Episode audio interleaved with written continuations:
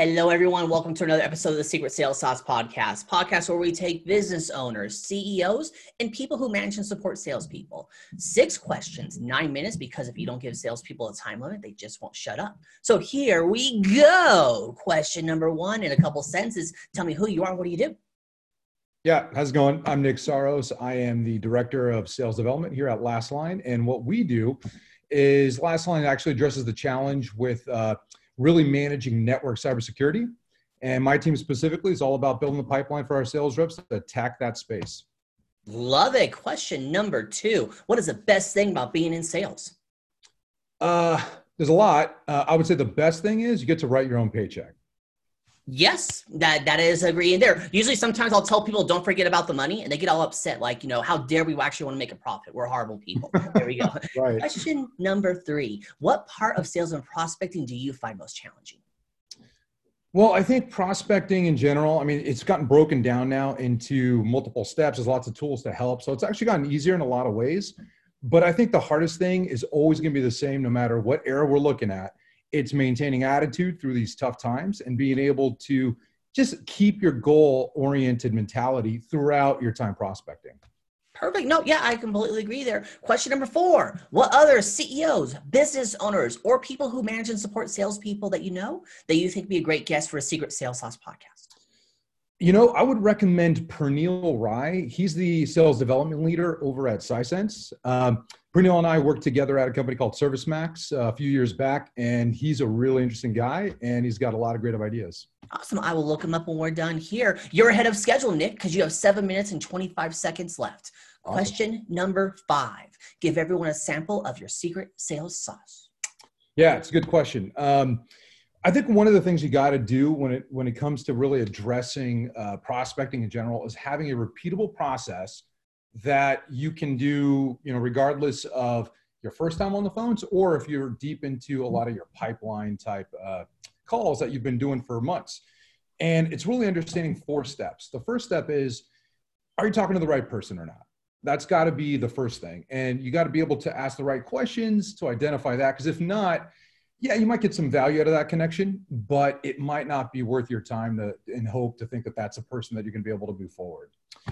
The second step, now that you know you've got the right guy on the phone, is to spend, I'd say, about 80% of your efforts trying to qualify. And qualification is important. It's about finding needs and pains, drivers, issues, whatever you want to call it. But it's also about unearthing the thing that's going to make them care about you.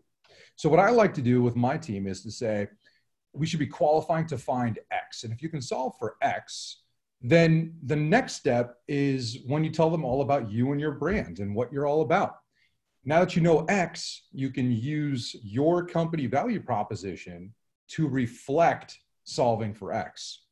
And usually at that point in the conversation, it clicks for your prospect that you're a worthwhile connection and the time that you're spending doing meetings and learning about uh, a whole new solution are going to help you in the, in the long run. So I, I, love that connection. And then the last part is really just about closing on the call giving them a, a reason to do the meeting uh, explaining the value and making sure they understand that that is your step uh, that they got to go through. It's not you know it's not something that you're prescribing as a uh, recommendation. It's this is our process and it's to their benefit to learn the most about you Love it. I love that there. You made it very conceit. This is one of my favorite episodes, actually, just to let you oh, know. Good. So there we go. Awesome. Let's get to question number six. Most important question of the podcast, Nick. I need you to focus on this one. Sure. Tell me about your first time, your first sale. Okay. Uh, you know, my I'll I'll stay I'll stay with the SDR side of stuff because I have done some closing too. Mm-hmm. Um, one of the first meetings I ever created uh, was way back in like 2005, 2006. And you know what was interesting was it was a CIO at a very large company who uh, had a very big attitude problem. I had happened to call at his lunch hour. He happened to pick up the phone. And even though my questioning matched his persona level, which was somebody that's more on the strategic side of stuff, not the tactical side of stuff, um, he was very not happy with me calling. Let's just keep it at, at that. So uh, he hung up on me, but before he did, he let out a little tiny uh, clue for me. Not, it was just subconscious. It was I never answer the phone. You you know you somehow got a hold of me at the at the wrong time, and I thought you were somebody else. He had some excuse, but then he said, you know, I don't even get done with my job till 5:30, so I have no time for this. Okay, so I took note of that, and he was three hours ahead because I'm in uh, Pacific Coast time, and. Mm-hmm guess what? I called him three hours uh, ahead at 5:30, and he picked up the phone. And I said, "Hey, I'm the guy who you were pushing off the phone earlier, um, and I've just got three questions for you. And if you answer these three questions, I'll tell you what's going to happen next. I will either understand your answers don't match what I need, and you'll understand that my value isn't what you need, and we'll part ways. We can be friends on LinkedIn or whatever, but it doesn't have to be." a next step or anything like that. But if there is a connection, you're going to be really happy that we had this conversation. And uh, I think he was taken aback because that is not a that's not something I think a CIO gets very often. That kind of directness.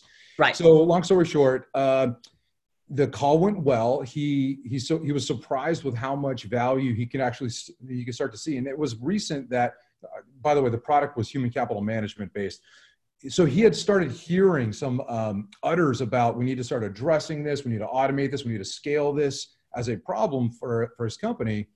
So I called at the right time, right after he'd already been thinking about the challenge. And um, he, he was like, wow, this is actually timely. I'm glad I did this call. And the next steps happened. Uh, the deal closed a few months later, and uh, the CIO himself mentioned me uh, on the recommendation for the uh, marketing material, which was awesome.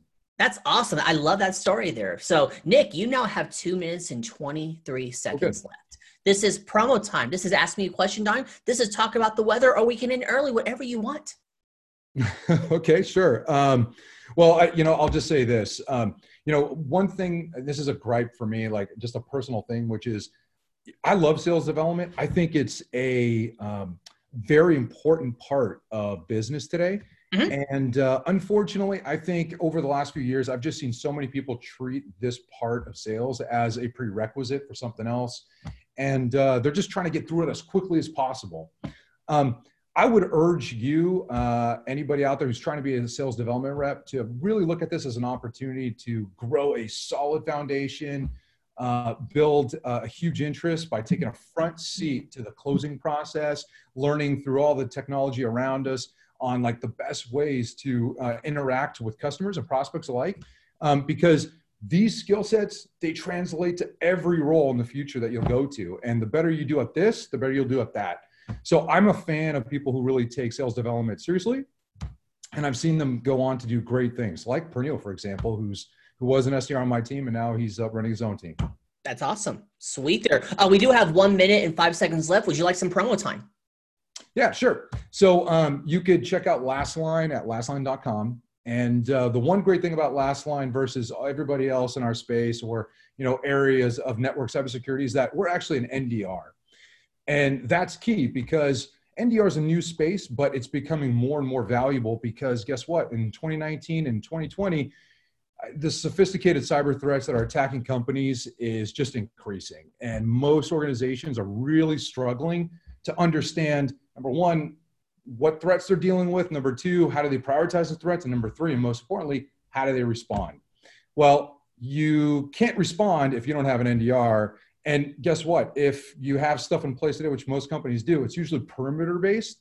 Mm-hmm. Uh, Lastline is the perimeter plus the interior. So literally, there's nowhere for threats to hide, and uh, that's what makes us so powerful. Love it. Love it. You pulled it off. Six questions, nine minutes, because if you don't give salespeople a time limit, they won't shut up. Say your website one more time for me. I'm sorry, say that again. Say your website one more time. That would be lastline.com. Perfect. Nick, thank you so much for being on. Tip of the hat to you. My pleasure. Thanks, guys. You're welcome. And everyone else watching or listening, make sure you check out more episodes of the Secret Sales Sauce podcast. My name is Bob Clark. You all have a wonderful day. Talk to you later. Bye.